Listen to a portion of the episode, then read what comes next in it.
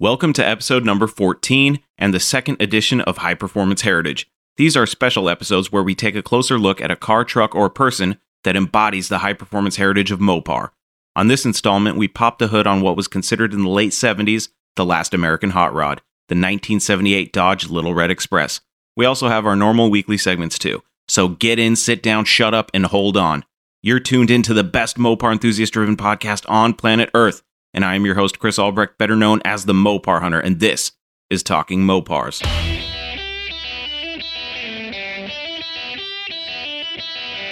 You're listening to Talking Mopars with the Mopar Hunter, your direct connection to all things Mopar.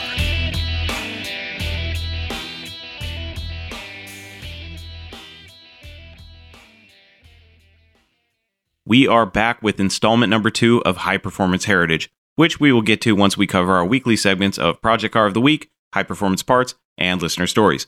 But before we get into all that, I want to talk about a very cool car that I saw on social media this past week. I was browsing through my feed when I saw that my buddy Johnny Mopar shared a picture of a ratty 69 Roadrunner setup for drag racing posted by True Street Productions. If you've listened to most of, if not all of these shows, then by now you know me and you know that I love me some ratty Mopars. There was something about this Roadrunner that really piqued my interest, and I had to do some digging. I found out that the car has its own Facebook page, which you can find if you look up Project Tetanus 69 Roadrunner. Turns out this Roadrunner is owned by a guy named Ralph, and this bird does most of its dirty work on the streets. The car is a wild animal, period. That's all there is to it. I also learned that this thing has a Hemi in it. Now, I really wanted to know the story on this car, so I reached out to Ralph and spoke with him on the phone about coming on the podcast and telling the story about the car, which he was open to. So I'm happy to announce him as a future guest on this show. And like all the guests I'm lining up, I am very excited to talk Mopars with him.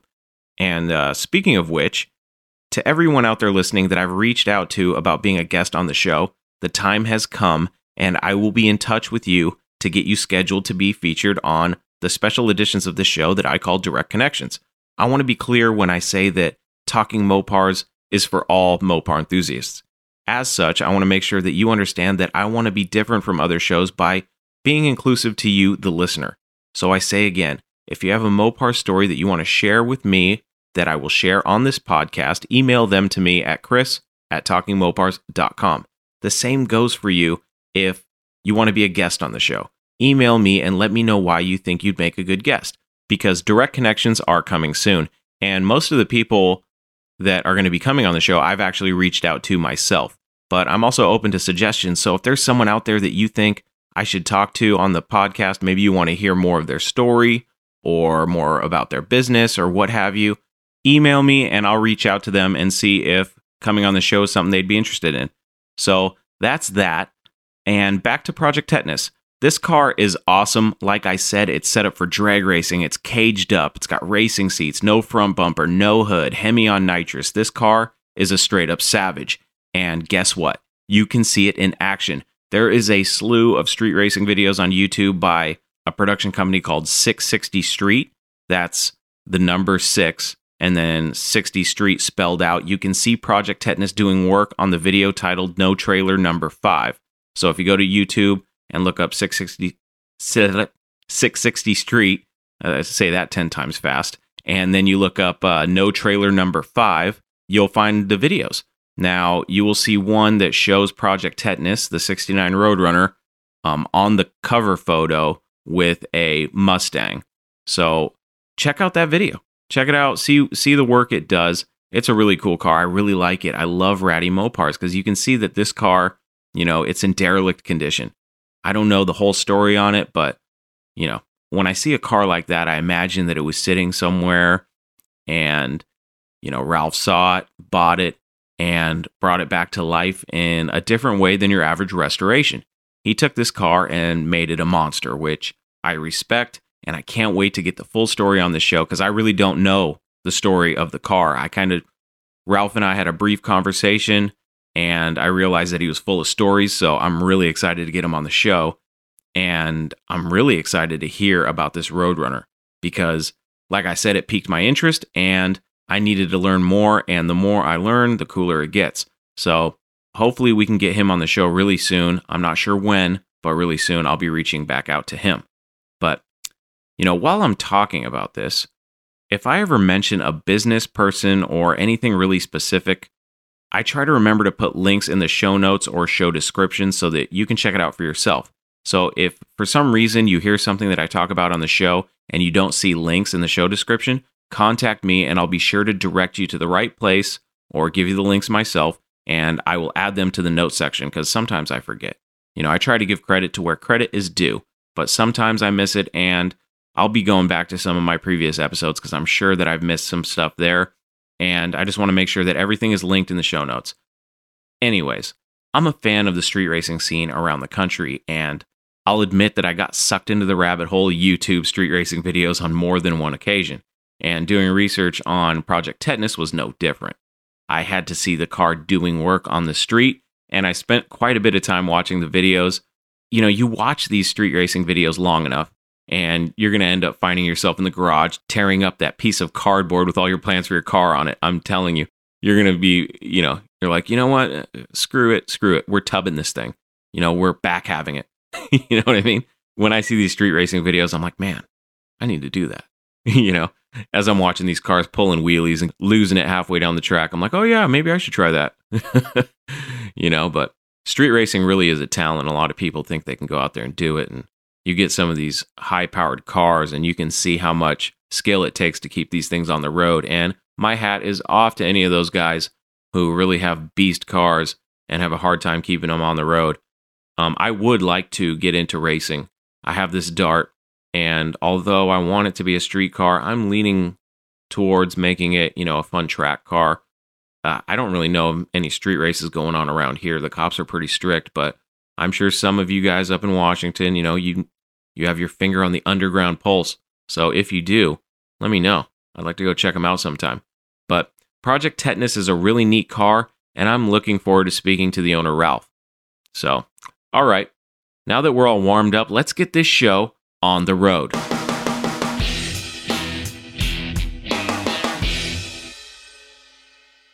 Before we get into Project Car of the Week, I want to be sure that you guys know where you can see the cars that I pick on this segment.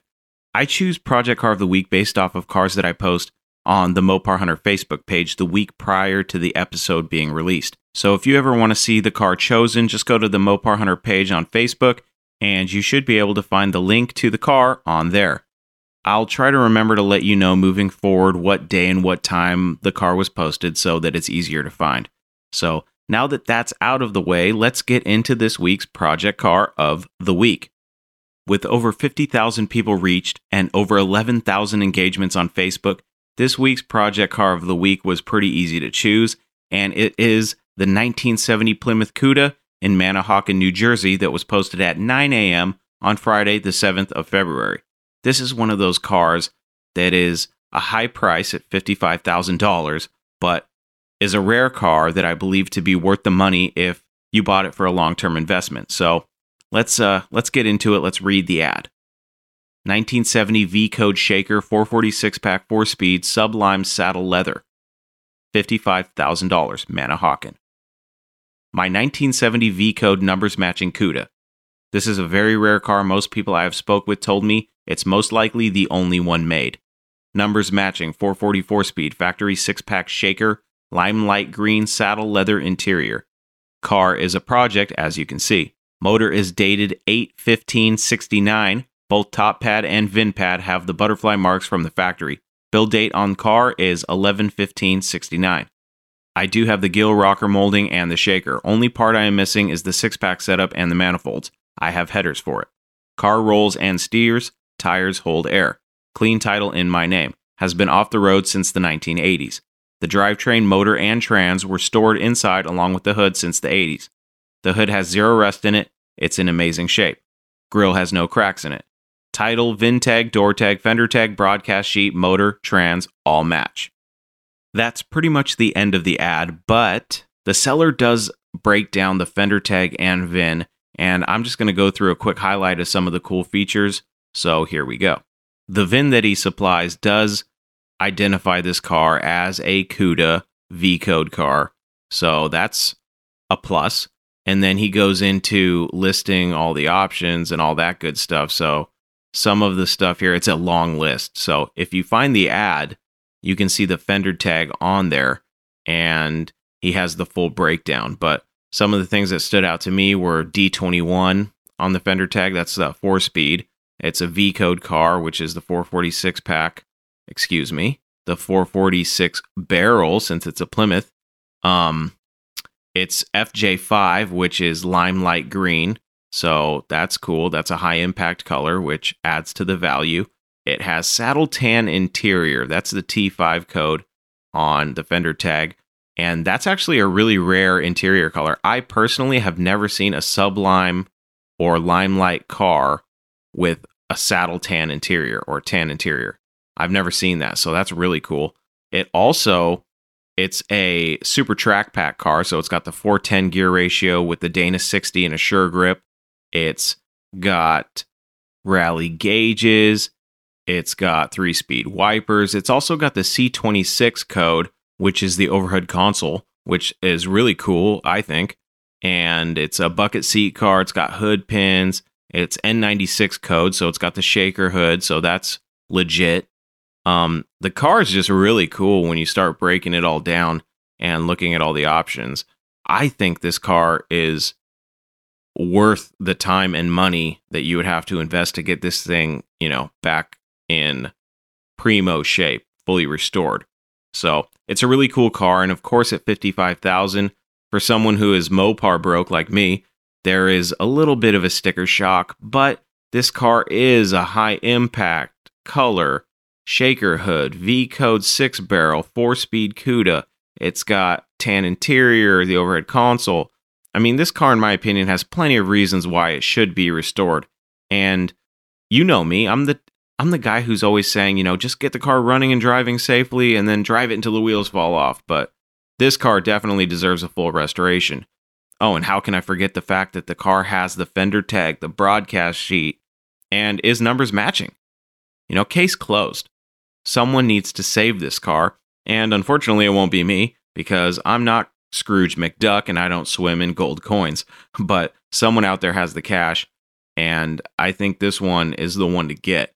Um, I'd like to find out if the seller's claim that this may be the only car like it in existence is true because that's another reason to scoop this thing up. What a cool car. You would have to find some correct exhaust manifolds and the intake and carb setup, but in the grand scheme of things, you know, that's not too big of a deal when you consider the fact that anyone who can drop over $50,000 on a project car probably has the means to have all the parts hunted down and have the restoration done right. So that's the project car of the week a 1970 FJ5 Limelight 446 barrel shaker hood CUDA with tan interior and a Hurst pistol grip four speed. What a cool car. What do you guys think? You think that thing's worth 55,000? What would you pay for it? Me? Uh, 55,000 is a lot of money when I think about okay, let's just pretend that I had the money. Would I try to make a deal? Of course, I'd try to make a deal with the guy. I'd probably hit him at 25 or 30,000 cuz I'm a cheapskate and see where he goes from there, but if he was firm at 55,000, I'd probably just pull out the wad of cash and hand it to him cuz this car done would be really really cool. I I'm still curious you know, the seller says this may be the only one in existence, and I would really like to know if that's true. Does anybody out there know of any limelight CUDAs that are shaker cars with the six barrel and a tan interior? I really want to see other cars with these options. And if this is the only one in existence, then that, you know, in my mind, it ups the price a little bit. So this car is definitely cool, definitely worth saving. And it's too bad that it wasn't in better shape to begin with. You know, if this thing was in running and driving condition, you know, and it was all complete for 55,000, that would be a steal in my opinion. You know, even if it was ratty. You know, then I would say, okay, you know, maybe just get it running and driving, you know, all original. Hey, you know, drive it until the wheels fall off or until you can afford to have it restored right. But, you know, how it sits right now, I think you're already at the point where you might as well just get it restored. You know what I mean? But, you know, who has $55,000 laying around? I sure don't. But if you do, I would go get this car. But I ask again What do you guys think it's worth? Would you buy the car? Is it worth restoring? I want to know. So that's Project Car of the Week. Let's shift gears and head over to Tinseltown.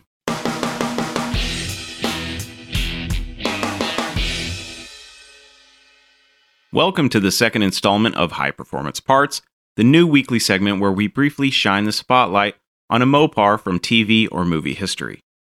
This week's high performance part belongs to a sleek and mysterious car that, in the late 80s, looked like something from the future.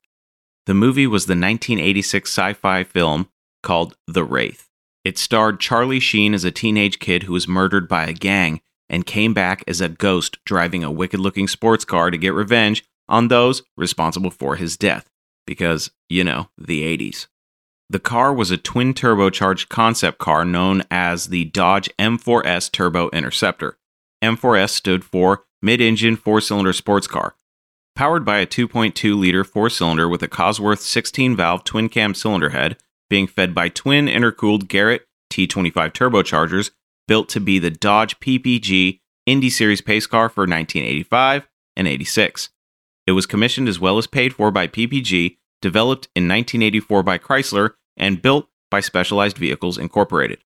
With 400 horsepower and capable of a top speed of just under 195 miles an hour on a stock block, mind you, this car not only screamed 80s, but it screamed period. It reportedly got grace ga- eh, eh, grace. It reportedly got grace gas mileage. it reportedly got great gas mileage too, something like 27 miles to the gallon when driving Miss Daisy, and 30 when cruising on the highway, only dropping to 23 miles per gallon when exceeding speeds of 150 miles an hour. It really is a cool car if you think back to what was coming out in the 1980s, and although quite futuristic looking at the time, when looking at the car today, it just has 80s written all over it, and I dig it. there is a lot of information on the web for this car if you search Dodge M4S um, there's so much info that I'm actually even considering going into detail on the car in a future episode because there's a lot of cool little things to learn about it.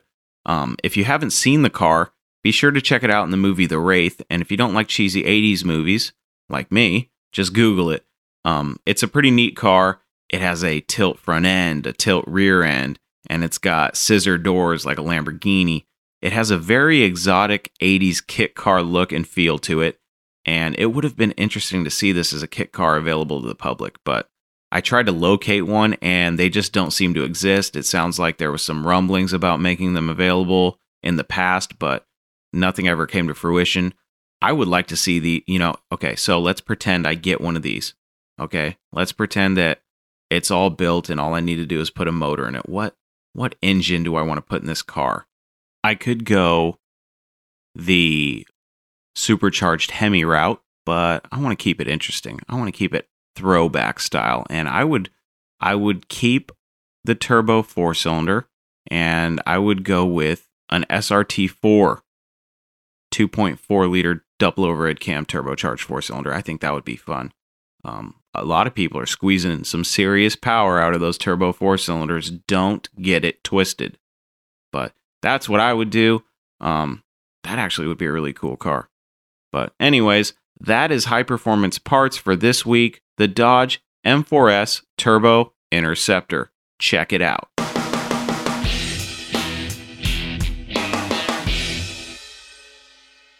It's time once again for listener stories. And this first listener story is one about a Plymouth Duster sent in by Matthew Monroe. Here is his story. This is my 1971 Plymouth Duster base has the original 225 in it. My dad and stepbrother bought this car together when I was 15 and worked on it together until I was 16. They decided to try and sell it. I attempted to buy it then, but my mom told me, no, it's a muscle car. Fast forward 16 years. Stepbrother ended up keeping the car, but it ended up parked at his mom's house by a lake for around 11 years, never moving. I took my chance and shot him an offer while he was in town, and he took it. My wife and I went and picked it up, and brought it home, washed it, changed the oil, poured some fresh gas in, knocked loose and shop vacked out all the wasp nests, and fired it up and was able to drive it around the neighborhood. Fixed a few other things along the way, and I've taken this car hundreds of miles in a day for business meetings, to shows, and toy drives. The Duster never fails to draw attention. Matthew Monroe. Thanks for sending in your story, Matthew. I love that you managed to get the car after 16 years and that you're now finally enjoying it. It sure beats letting it sit and rot down by a lake, you know. I really do enjoy stories where a Mopar is eventually saved because those types of stories give those of us who have kept tabs on Mopars in our own areas that just sit and rot a little bit of hope. Someday, you know, before hopefully these cars rot into the ground, the owners will finally let them go to people like us Mopar enthusiasts who will treat them as they should be treated, at least most of the time. Some of us will buy them and let them sit and rot, you know, out in the backyard, but you know, some of us keep them in garages and we'll get to them eventually, like me. but stories like yours, Matthew, give those of us in the community some hope that someday that we can actually pry these cars out of the hands of people who don't have the time or money to bring them back to life. So I'm glad that you were able to do that with your duster, and um, sounds like you're going on some adventures with it, so that's really cool. Thanks for sending in your story. Our next listener story comes from Stephen Swaney. I hope I pronounced that right, buddy. Lord knows I have a tough last name myself, Albrecht, and I hate pronouncing other people's names wrong. So if I did, please let me know so I can correct myself. And that goes for anyone out there. If I read your story and I pronounce your name wrong, please correct me so I can get that corrected. Stephen is a lifelong Mopar enthusiast with an interest in the obscure Mopars, and this is his story. My Mopar story. I grew up in a Mopar family. Both my dad and grandpa were loyal Mopar buyers, even if they weren't die-hard car nuts. My grandfather had a 1974 Dodge Coronet for as long as I knew him, and my father's Mopars that I remember growing up included a 1964 Plymouth Fury 4 door, a 1976 Plymouth Fury 2 door, a 1978 Plymouth Fury 4 door, ex Calgary Police Service Cruiser, and a 1981 Plymouth Reliant wagon. The Reliant was only the third new car my dad had bought. His first was a 1964 Plymouth Fury convertible, and the one I loved to hear stories about in my youth. Growing up, I loved all old cars. There was an infamous incident in my family when at age three my dad sold our 1964 Pontiac. I was so upset that I cried and cried about it. But as I drew closer to legal driving age, I realized it was old Mopars that I was drawn to above the other makes. My first car was a 1970 Dodge Charger 500, purchased from a local wrecker. It was originally a 318 car but had a 400 big block in it when I bought it for 1500 Canadian. Even though it was a bit of a basket case, with a half inch of Bondo covering the quarters, I can't imagine buying a running driving big block 1970 Charger for 1500 today. As years went by, I upgraded my Mopar collection by buying a less of a basket case 1969 Dodge Coronet 500 318 two door hardtop, which became my daily driver while attending college. It was one of the most reliable cars I ever owned. My first 1969 Coronet led to another, an even nicer 1969 Dodge Coronet 500, 318 two door hardtop. This second one was Y2 yellow black interior with black vinyl top. I was the second owner, and this Mopar was nice enough for cruising and car show duties. I really missed this car, but life events intervened. My daily driver at this point was a 1980 Dodge Ram Charger SE. It was fully loaded with a 364 barrel. It even had a little plaque on the dash that said Renfrew Chrysler showroom vehicle. Unfortunately, it was not very good on gas and was starting to develop reliability issues. I needed to find a new daily driver. My criteria were it had to be a Mopar, it had to be interesting, and it had to get half decent gas mileage. My search brought me to a 1987 Dodge Shelby Charger. This is the car that got me hooked on Shelby Dodge. Up until this point, I had only a vague knowledge about Shelby's relationship with Chrysler in the 1980s. It was through owning this car that I learned of the existence of the Whittier cars, real deal Shelbys. They were never sold in Canada, so it wasn't until the advent of the internet that I heard the four letters GLHS. I was hooked. I wanted an 87 in a bad way. The search took a long time. See above life events. But I eventually ended up finding number 0075 on eBay. It was a California car with 70,000 miles and very original. I bought it in January of 2009 and still own it. Its numbers matching engine, and even more surprising given the delicate nature of A525's transmission. This car is such a blast to drive, it's like a go kart for the streets. The Shelby Dodge bug had bit me hard. I found some fellow enthusiasts, and together we formed a Western Canada chapter of the Shelby Dodge Automobile Club.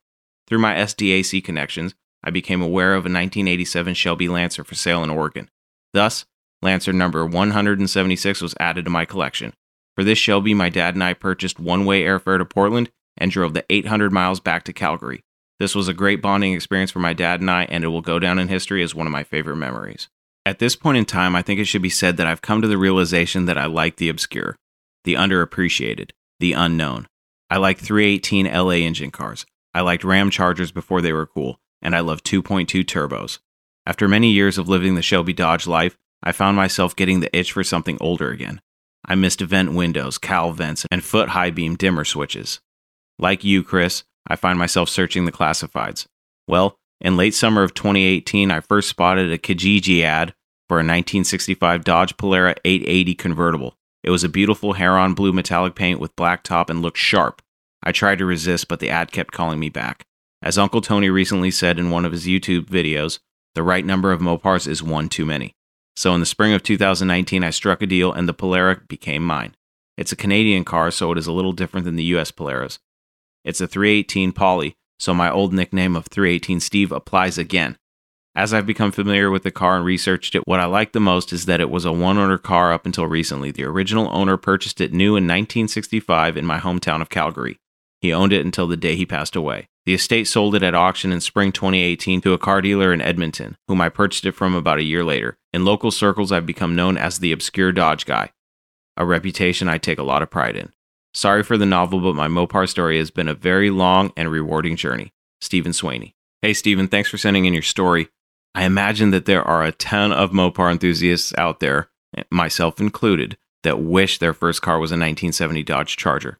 I could never imagine finding one running and driving for 1500 bucks either, man. I might pay 1600 just so that I could give the guy a $100 tip for the bargain, you know? But I'm also a fan of the turbo Mopars and I can't wait to get into the projects that my dad and I have sitting around. That should be a lot of fun. Um, I love that you made a special trip with your dad. That's cool. And I would like to do the same thing with my dad someday, go pick up a car. That just sounds like a cool bonding experience to me. And uh, I agree with, for the record, I agree with Uncle Tony 100%. The right number of Mopars is one too many. That's hilarious. And for those of you who actually haven't heard the story now that I'm thinking about it, I got the blessing to use the name Talking Mopars from Uncle Tony, who was originally going to use it, but instead went all in on his YouTube channel called Uncle Tony's Garage if you guys haven't seen that or heard of Uncle Tony, go look up Uncle Tony's Garage. His videos are great and he's a funny guy. But he decided to do the YouTube channel and just go all in on that, which I respect, and he's doing great. So thanks for sending in your story, Stephen. I enjoyed sharing it, and I'd actually be proud of being the obscure Dodge guy too. So wear that badge with pride, my friend. That does it for this week's listener stories. If you want to hear your story shared on the show, send it to me, chris at talkingmopars.com. It doesn't matter if they are short, if they're long. Please don't make them too long, but please remember that the story is only going to be read as good as you can write it. So please make sure it'll be easy for me to read. And thanks to all who have submitted their stories. And if I haven't gotten to your story yet, don't worry, I will. I'm still working through the stack.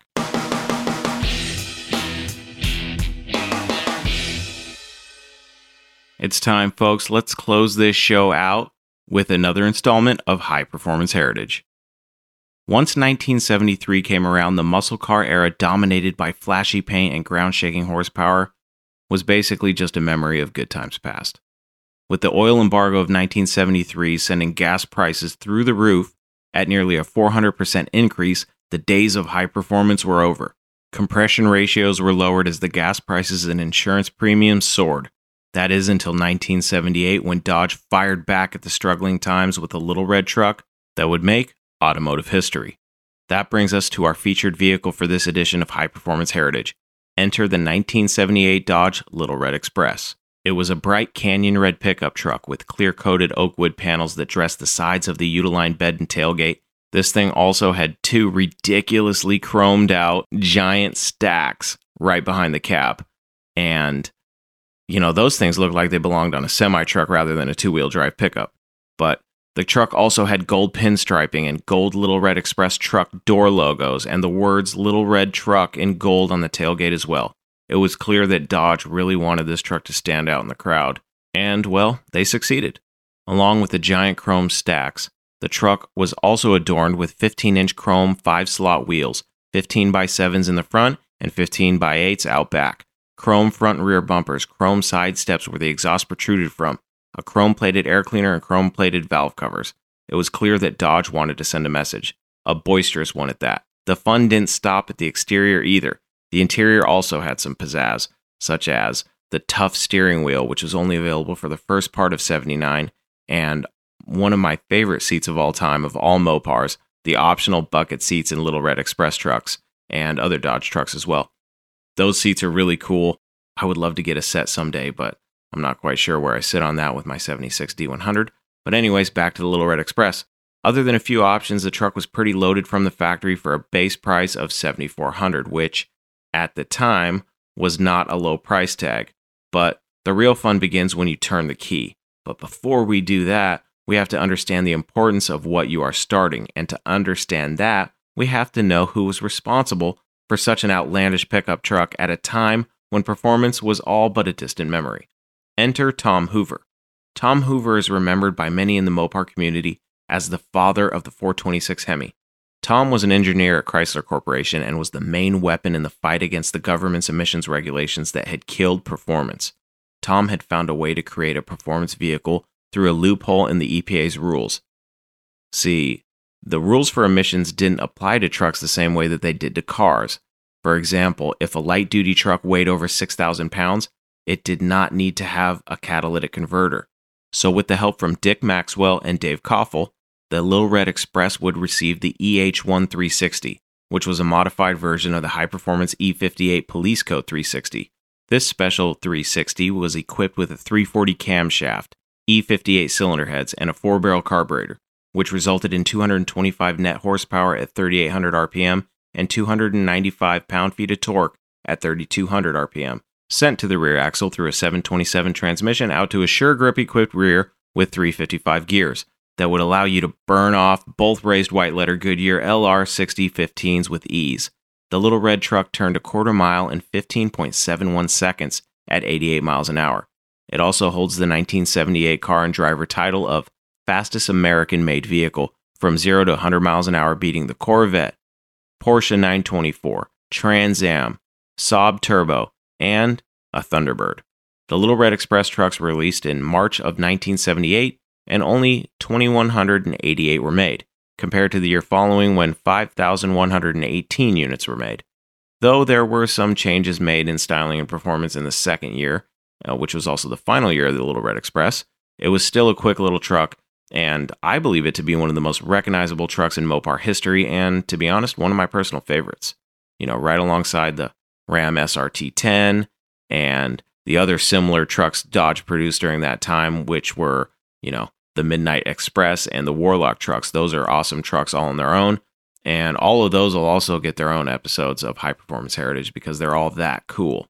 So that's that's pretty much the 1978 Dodge Little Red Express in a nutshell.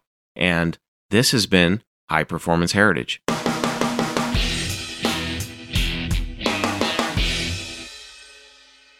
That does it for this week's episode of Talking Mopar's High Performance Heritage.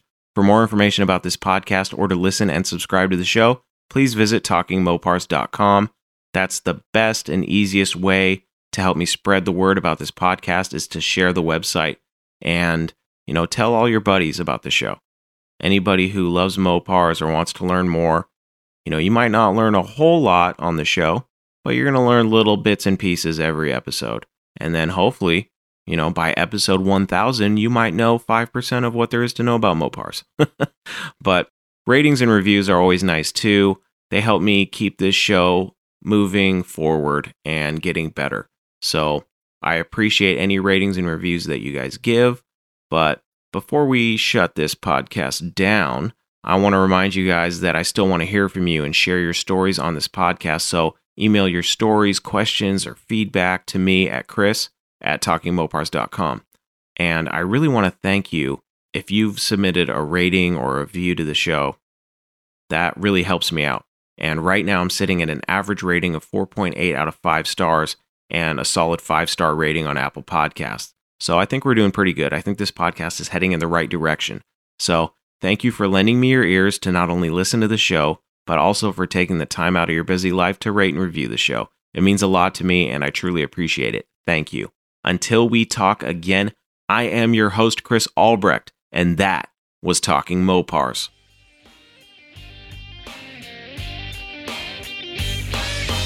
Thank you for listening to Talking Mopars, your direct connection to all things Mopar. Until next time, remember, no Mopar left behind.